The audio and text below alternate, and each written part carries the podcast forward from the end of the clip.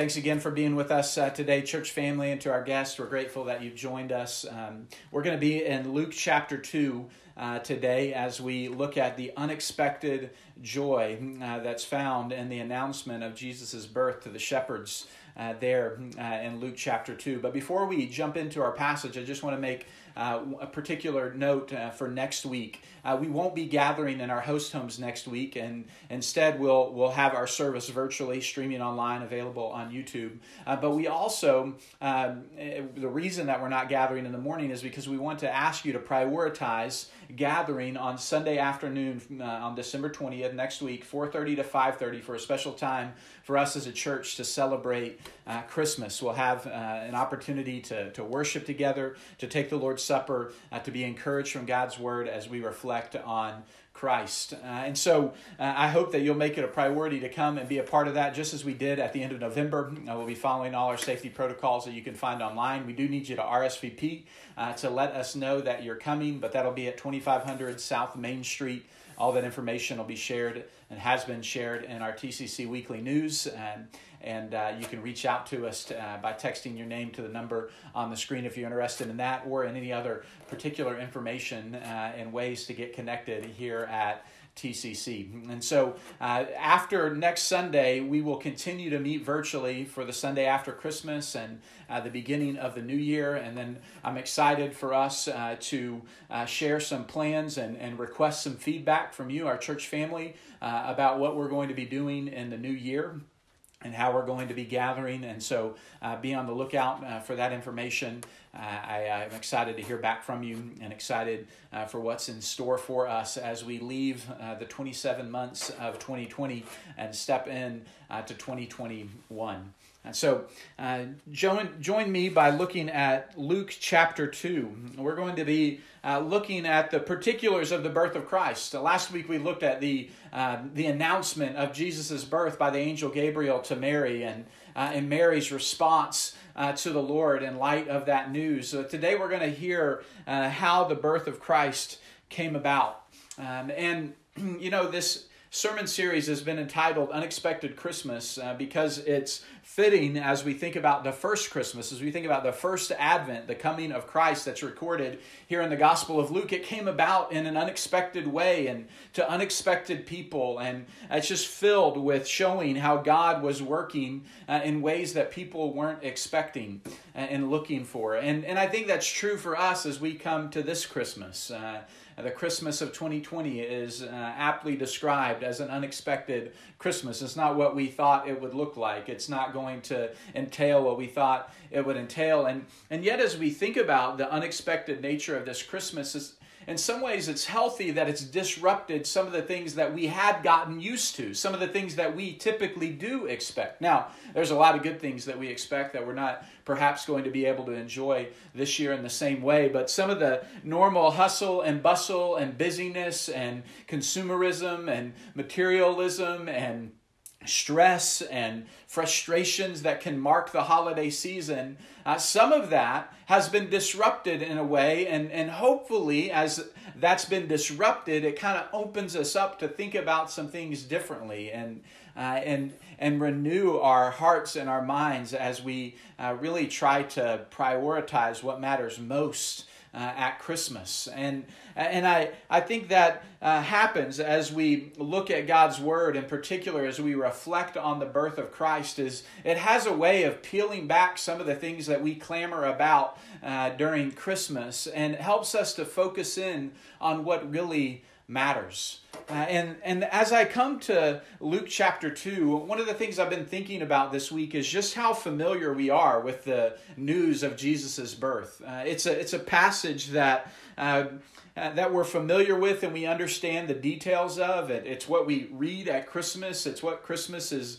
is about, it's what we've gotten used to hearing and understanding. And, and in some ways, it's just it's kind of common knowledge that this is uh, the birth of Christ. This is how it came about through Mary and Joseph, and they had to go uh, to Bethlehem because of the census, and Jesus was born, and there was no room in the inn, and so he was born outside in a manger, and, and that's the birth of Christ, and, and we know that, and we're, we're used to that, and, and just like all things that we become familiar with, sometimes our familiarity with them can dull the impact that they uh, that it has on us. And, and so, as I'm uh, looking at Luke chapter 2 this week, and as we look at it here in just a moment, in, in some ways, the birth of Christ was, was common and ordinary.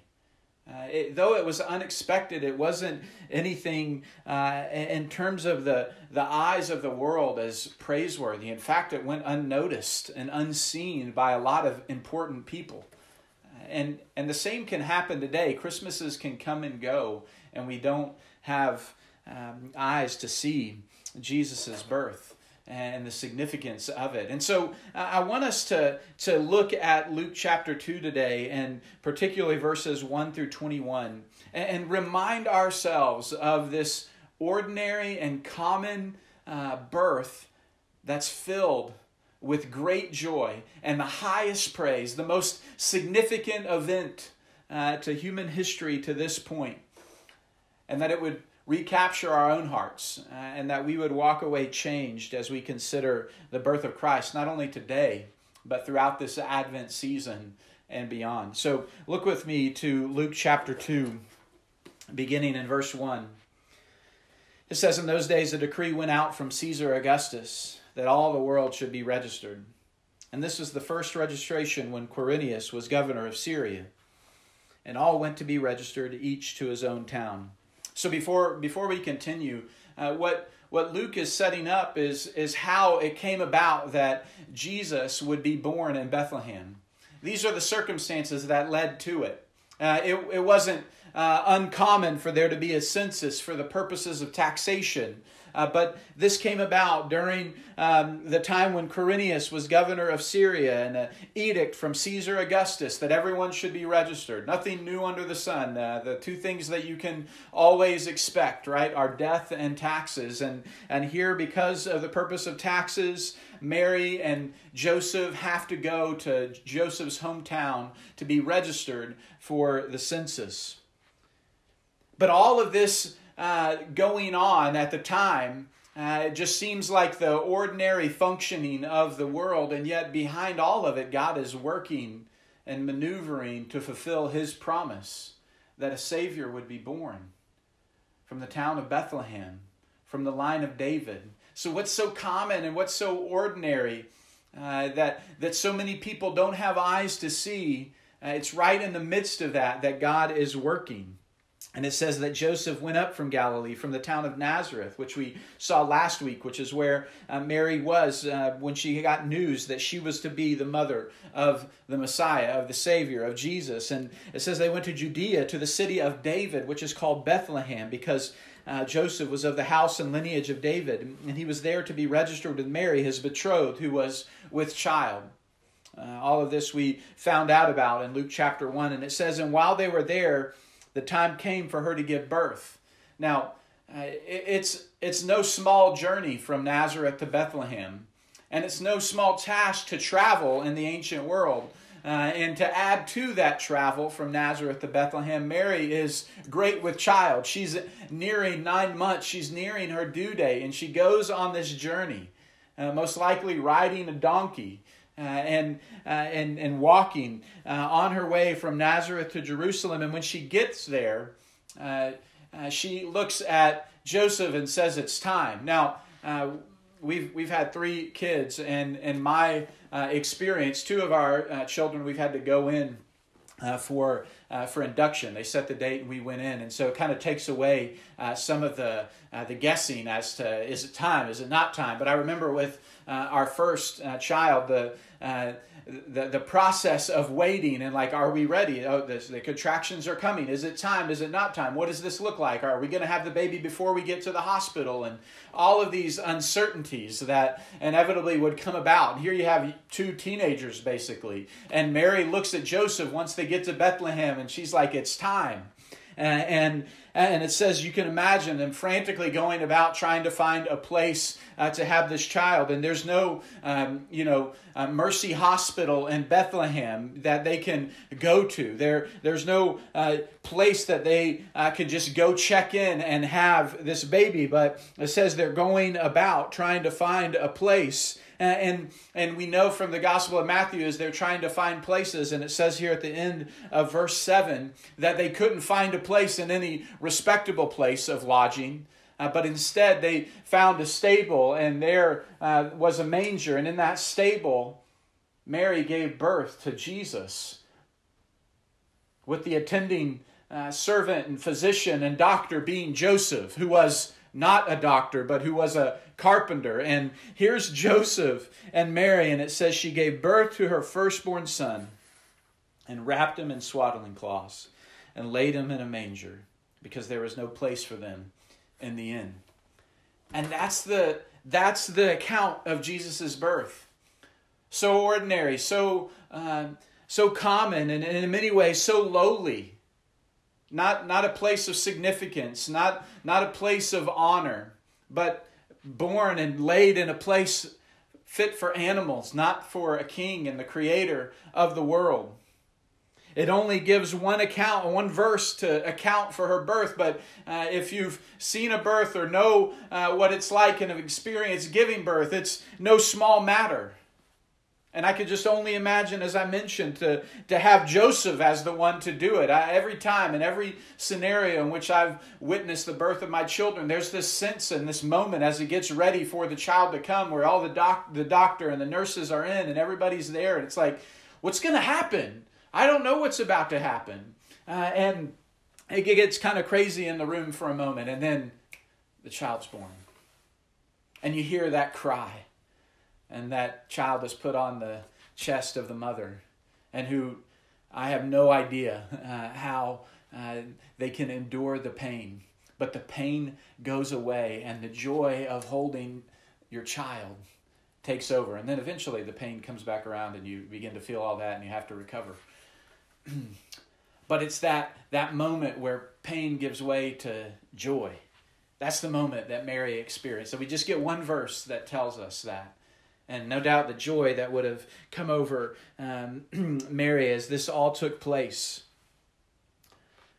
But here it is, somewhere in Bethlehem, somewhere outside an inn, in a stable, in a manger fit for an animal, the Son of God the promised Messiah, the Savior, the deliverer, deliverer of the people of Israel, and the Savior of all people, was born. Think about all the people who didn't know. Think about all the people who didn't come and see what was taking place, who had no idea. Just another couple traveling from out of town for the census who uh, were in a bad spot, and Mary had to give birth to her child. Well, all of that changes because while there are a lot of people who didn't know, God made sure that some people knew.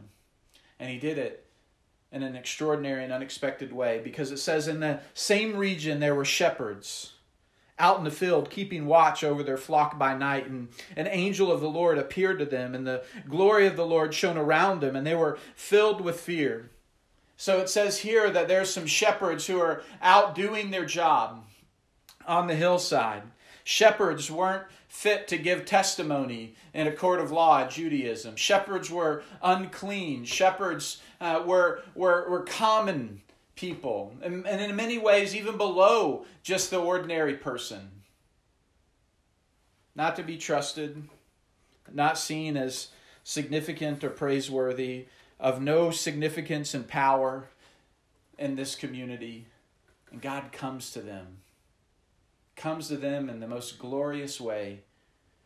It's so glorious as the angel shows up and appears to them, they're overcome with fear, which is, as we saw last week, the common denominator. When God shows up and speaks to people, there's fear that grips our heart. But it says the angel said to them, as he often does, Fear not. The most common command in all the Bible. Do not be afraid. Why? Behold, I bring you good news of great joy that will be for all the people. For unto you, here's the, the good news of great joy for all the people. For unto you is born this day in the city of David a Savior who is Christ the Lord. The first time in, in the Gospels, the only time which we see all three of these titles applied to Christ, uh, apply, applied to Jesus, who is Savior, the one who forgives us of our sins, who is Christ, the Messiah, the one promised from long ago to come and deliver God's people, and who is the Lord, Emmanuel, God with us. This is the good news of great joy for all people that Jesus has come, and this will be a sign for you. You'll find a baby wrapped in swaddling clothes and lying in a manger. And not only is this angel bringing this announcement, but then at that moment in verse 13 it says, Suddenly there was an, with the angel a multitude of heavenly hosts praising God, saying, Glory to God in the highest, and on earth peace among those with whom he is pleased. When the angels went away from them into heaven, the shepherds said to one another, Let's go to Bethlehem and see this thing that has happened, which the Lord has made known to us. And they went with haste, and there they found Mary and Joseph and the baby, just like it was said, lying in a manger. And when they saw it, they made known the saying that had been told to them concerning this child. And all who heard it wondered at what the shepherds told them. But Mary treasured it up, all these things, pondering them in her heart. And the shepherds returned, glorifying and praising God for all they had heard and seen, as it had been told to them. And at the end of eight days, when he was circumcised, he was called Jesus, the name given by the angel before he was conceived in the womb. So, this is the birth of Christ being announced in an unexpected way to an unexpected group of people whom nobody else trusted, but whom God would entrust with the job of making known the news of Jesus' birth. And all of this happens and the Bible tells us that the birth of Jesus, as common and as ordinary as it was, and coming about in this unexpected way, is the breaking in of unexpected joy. And not just any joy, but great joy is what the angels declare. That this is good news of great joy that's not just for some people, that will be for all people. And in fact, the way in which God announces the birth of Christ and brings about uh, the birth of Christ in this world through Mary and Joseph is he, he does it by using the, the weak and the despised and the rejected and the ordinary. Why? Because in doing so, he gets the glory. And, and secondly, because he comes to the least, because he comes to the lowly, he demonstrates that he's coming for all. He's coming for all people. It's good news of great joy, not for some, but it's good news of great joy for all people. At this time, when, when Caesar was born uh, and the ruler of Rome, the news would go out that it's good news. Caesar is born, a Savior has been born. But in many ways, the good news of Caesar's birth was not good news for everyone. But the birth of Jesus is good news for all people no matter who they are, no matter what their background is, no matter what their story is, no matter where they're from, culture, background, ethnicity. Jesus comes, and his coming is unexpected, brings with it unexpected joy, joy for all people everywhere. And this joy comes because of who Jesus is and what he's going to accomplish. The names that we see used tell us why the birth of Jesus is good news. The birth of Jesus is, is good news of great joy because there's salvation from sin. The birth of Jesus is good, good news of great joy because God keeps his promises. The birth of Jesus is good news of great joy because God has come to be with us. Here is where joy is found that there's a Savior who forgives us of our sins, that there's a God who makes and keeps promises, and that there is a God who's not high, only high and lifted up and apart from us, but a God who is high and lifted up, who in the fullness of time took on human flesh and came to be with us. That's what we celebrate at Christmas. That's where our joy is found. Unexpected joy found in the ordinary, common birth of Jesus. What do we do with this passage that's familiar to us? that announces Jesus' birth and tells us how that news began to, to spread through these shepherds. I, I want to just point out a, a few things uh, to us that, that flow from this passage that, that I pray characterize us as a people, not only this Advent, but, uh, but really uh, throughout the course of our lives. and the, the first that, that I want uh, to, to point out is uh, the importance of having eyes to see Jesus. You know, I, I, mentioned as we look at the birth of Jesus how ordinary and common it was, and, and how many people didn't even know what was taking place. Uh, you, you, know, you, it's fascinating as you think about Matthew and, and, how the birth of Jesus is announced to Herod, who's in charge of the of the of this area uh, of Judah, uh, Judea, uh, is announced by these three magi, these basically. Um, uh, pagan spiritualists who've come from afar looking for the, the birth of the king of Israel. And the, the one who technically is the king of Israel at the time doesn't even know about it. He doesn't even know. How many more people didn't even know when Caesar put out the call for the, for the census to take place, when Quirinius began his rule? Did they know that through their census, it would bring about the fulfillment of God's promises to bring a Savior through the line of Judah, the city of David, Bethlehem, a Savior, Christ the Lord. No, they didn't know. They didn't have eyes to see. God didn't show up to Herod and to Caesar and to Quirinius. He didn't show up to, to the innkeeper. The innkeeper didn't know what was taking place. It was just full. There was nothing else that he could do. How many more people does that describe even today as we go through Christmas? Oh, we know the story, but we don't have eyes to see Jesus. But it says in verse 14 that uh, the glory, uh, it says, Glory to God in the highest, and on, on earth peace among those with whom he is pleased. We, we see this peace and goodwill among men with whom he is pleased. It's, it's, it's good news of great joy for all people, but not all people have eyes to see Jesus for who he is. Not all people will bend their knee to Jesus as Savior, confessing their sins.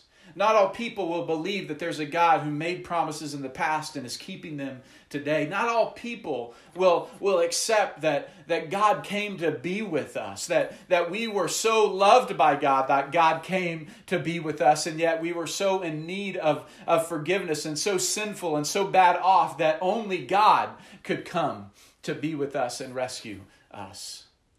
Not all people have eyes to see. Do you have eyes to see? And what a great occasion at Advent to be reminded of when God opened up our eyes.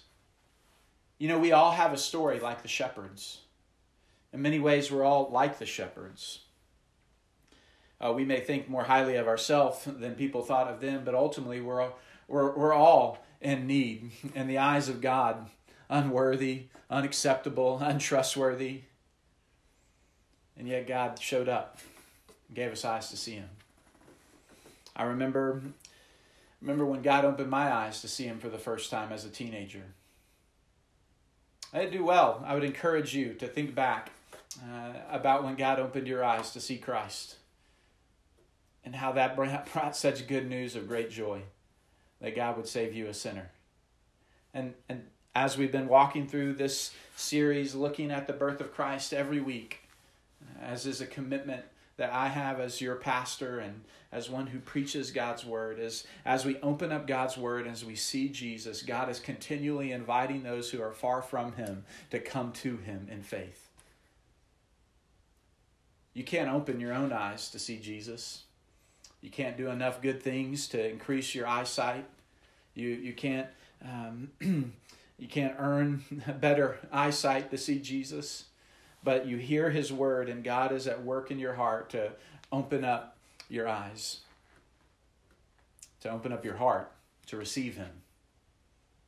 I, I pray if, if God's doing a work in you, showing you, giving you a glimpse of who Jesus is and how he's Savior and how he's Messiah and how he's Lord, that today you would not only have those eyes to see him, but you would confess him with your mouth and you would put your trust in him, that you believe in him as your Savior. We need eyes to see Jesus. And how grateful we should be that God does open our eyes to see and respond to Jesus. I love uh, just seeing uh, how that unfolds with the shepherds as they hear this good news. I love their response. They said, Let's go over to Bethlehem and see this thing that has happened, which the Lord has made known to us.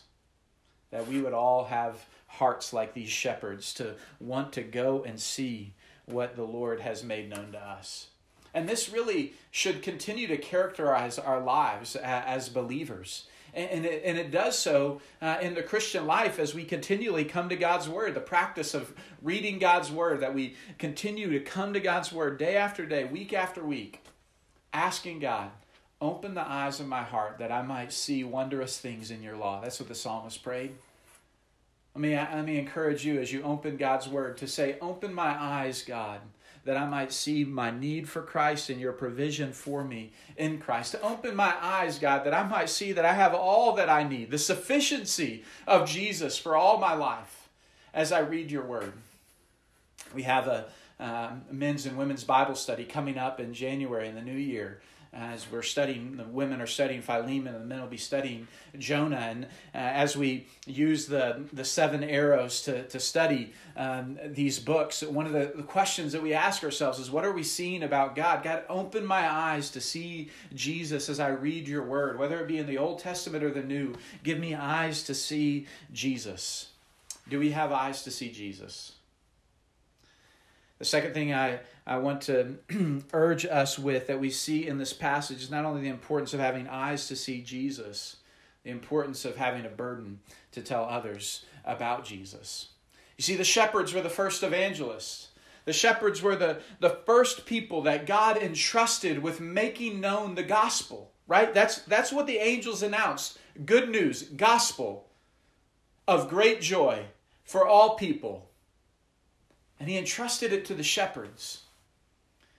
Now, the, the message is what's most important, but, but we can't we can't overlook the fact that God has entrusted this glorious and great message to these common and, and in the eyes of others, unreliable messengers. Now, we need to know that we fit the bill uh, as, as unreliable, as, uh, as uh, in, insufficient and needy and sinful, and that shows us our need for salvation. But, but I think as believers, one of the things that we have the hardest time believing is that God would want to use us, He would want to use me to make known this glorious and great news that Jesus is the Savior. And so we begin to believe that, well, I'm not sure that I've got enough together uh, for God to use me as His messenger. I, I need to learn a little bit more. I need to uh, figure out how to answer a few more questions. I, I need to get a little bit more comfortable before God uses me to make it known to others. But, but I think what, what we see here is when the shepherds heard the news, there was this sense of, a, of being compelled to go and tell others. The angel didn't say, Go and see Jesus, and after you see Jesus, here's the strategy for how I want you to tell everybody in the region. No. He said, Fear not, behold, I bring you good news of great joy. A baby is born. Go to Bethlehem and see. And once you've seen Jesus, once you've seen Jesus, how can you not tell others about him? I know it's common. It's just a sermon on prayer and a sermon on evangelism, perhaps the most familiar thing that we could hear, and, and sometimes the, um, the, the easiest way to guilt a Christian. That's, that's not my purpose. In fact, I preach to myself. In some ways, through this pandemic, it seems all the more difficult to have opportunities to interact with others and to uh, share my faith. And, uh, and yet, as I think about how God opened my eyes to see Him, and how tied to being able to see Jesus comes with this burden to make him known I don't want to lose that even as we walk through the difficulty of not being able to be around as many people. I don't want to lose uh, the, the burden that comes in the, in, the, in the best sense of the word, and yet the sense that brings out our responsibility as followers of Christ. That this good news of great joy, this gospel that we've received, that God has opened our eyes to see, that it would compel us to be people who tell without pretense. Look, we're, we're not, we don't have a message in a can. We're, we're not notching, uh, you know, putting notches on our belt of how many people we've told. We're, we're not trying to impress anybody. We're not trying to build anything. We're trying to be God's people who have seen Jesus for who he is. We've received the good news of great joy, and we don't want to live our lives as if that joy should be kept to ourselves, but we want to make that joy known to everyone, everywhere. Because it's good news of great joy for all people. And if God opened your eyes to see, maybe God will use you to open somebody else's eyes to see. That's what Christmas reminds us is all about. To share this joy that we have. I, I love how Christmas um, brings about the singing of the Christmas hymns and we don't get to do it as much this year. At least it's not the same experience. But as you as you go into a store, you're going about flipping through the channels, and you uh, hear a show, and and the people are singing "Silent Night." The the people are singing, "Oh come, let us adore Him." And they're singing, "Hark the herald angels sing," announcing the news of the birth of Christ, the joy that's come to the world through this child born in Bethlehem who would grow up to die on a cross outside of Jerusalem and who would raise to rule over all people and all nations and one day will come again. We we live in a time during this uh, Christmas season where people are singing and, and, and hearing this news. And it's powerful to hear it on the radio or uh, passing by in a store, on a channel. But how much more powerful is it when they hear it from somebody else that they know? From somebody who's seen the joy for themselves, who's tasted it for themselves, who's making it known to others. That's what the shepherds did when they went they went and saw Jesus, just as the angel said. And when they saw it, they made known the saying that had been told them concerning this child. They said, You're not going to believe what I saw and what I heard. You got to go see for yourself. You got to know about this. And all who heard it wondered at what the shepherds told them. We had, we had to be a people who have a burden to tell others about Jesus. But as so often is the case, one thing that, that I want to push home is what will sustain our burden for telling others about Jesus isn't me guilting you to do it. But it's exactly what happens with Mary and the shepherds. Do you see what Mary and the shepherds did? It said Mary treasured up all these things, pondering them in her heart. And then the shepherds returned, glorifying and praising God for all that they had heard and seen. You see, we've, we've got a joy that we can't keep to ourselves, but do you know that the only way that you'll sustain a burden to tell others about Jesus is if you never get over the joy that you found in Jesus? Let me say that again that the, the only way that you'll sustain a burden to tell others about Jesus is if you never get over the joy that you yourself have found in Jesus. Mary, as she heard about all that was taking place and observed all that was taking place, she treasured these things in her heart pondering them, thinking about them continually. And the, the shepherds went back about their work, and as they did their work, their hearts were filled with praise. They were glorifying and praising God for all that they had heard and seen as it had been told to them. They had already told people. Now they're continuing to rejoice. And if I had to guess, that wasn't the last time that these shepherds told somebody about what they saw that night in Bethlehem. See, when, when we don't get over what we found in Christ, when our joy is so deeply rooted in Christ and sustained as we continually come to Him in His Word and we grow in prayer and we grow in community, as we grow in serving and working out our faith, it deepens our joy Because we have a joy that's not dependent on our circumstances, it's not dependent on what we have. It's a joy that's found in what we've received, what God has given to us graciously in Christ. We, we've looked at this continually at Advent because what Advent does for us is it's a season of waiting and anticipation, and, uh, and we reenact it each year because what we so often need is, is for our hearts to be renewed and awakened. The psalmist often will say, Awaken my heart, O God.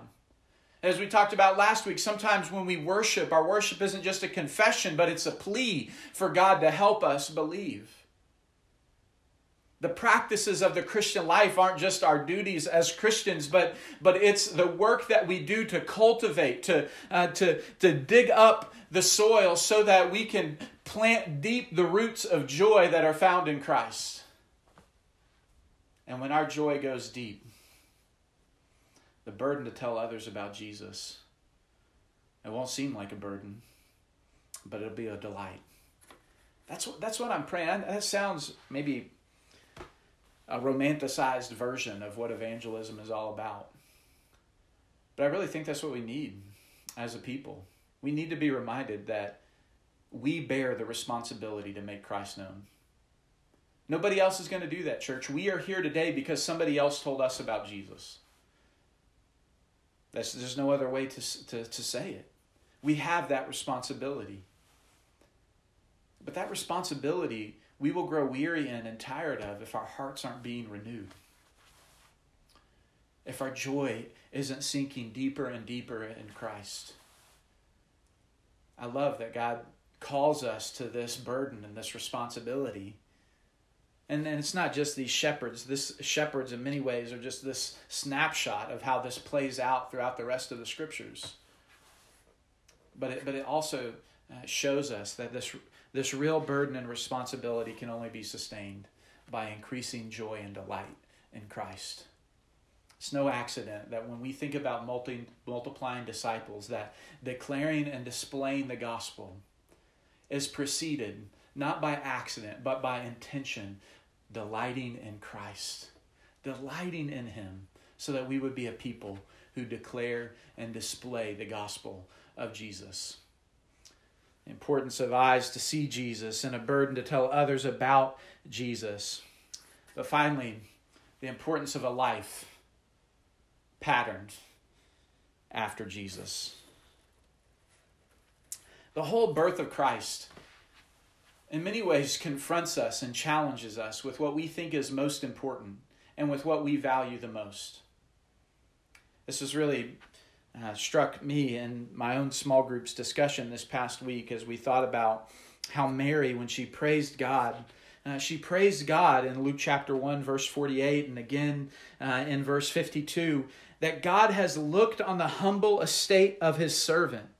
And behold, now of all generations will call me blessed. And he says in verse 52 that he's brought down the mighty from their thrones and exalted those of humble estate the, the way in which God chooses to announce the good news of great joy for all people by doing it through shepherds, the lowest people at the totem pole. How God works by using the weakest and the forgotten and the rejected and the despised to accomplish his purpose. That he doesn't come to Rome or Jerusalem, but he comes to Nazareth to announce the birth of the Savior. That God works in all of these ways, and as we see and hear the birth of Christ, it's continually pressing upon us the way in which God works. That glory is preceded by humility. We saw it in John the Baptist. His whole life mattered because he was the forerunner to the Savior. His whole life was not about pointing to him, but pointing to the one who was to come. His whole life was me increase, Jesus, excuse me, me decrease, Jesus increase. It's like our hearts are so hardwired that we can't say me decrease, but it's so often me increase more and more, me get more and more. But Jesus shows us in his very birth, God demonstrates to us and reminds us of the pattern by which he operates. That it's through humility that leads to glory. That God brings salvation through coming to the lowly, to the poor, to the rejected. Not because they're special, but because God, in choosing to do so, shows that He's not bound to the interest of some, but He's come for all if He comes for the least. And He comes for the least. Those who are poor and those who are forgotten and are despised often are the ones who, who are willing to admit their need most. How often, as Christians, do we think uh, that if, if we just get an important person, uh, to bear witness to Christ, or if we can just be seen uh, by uh, this group of people, if they'll they'll just take notice of Christianity, if we can just get big enough for people to be impressed with us, then then God will use us. But the whole time, if our lives aren't patterned after Jesus, Jesus doesn't say that glory follows glory. Jesus doesn't say that might and power make all things right. Jesus comes to the rejected. Jesus comes to the lowly. Jesus comes to the poor. And if our life is to be patterned after Jesus, then our life has to be patterned in the way that we would love all people, the way that we would serve all people, the way that we would move our lives towards others who are in need towards others who would uh, who with whom we would share the hope of the gospel to others whom we would meet with real needs that our life wouldn't be marked by the pretense of trying to be important, but our life would be marked by the humility of our Savior who was a servant. In many ways, to say that we need a life marked by Jesus is to say that we need to carry out our mission in the pattern of Jesus. The Advent tells us the good news of great joy.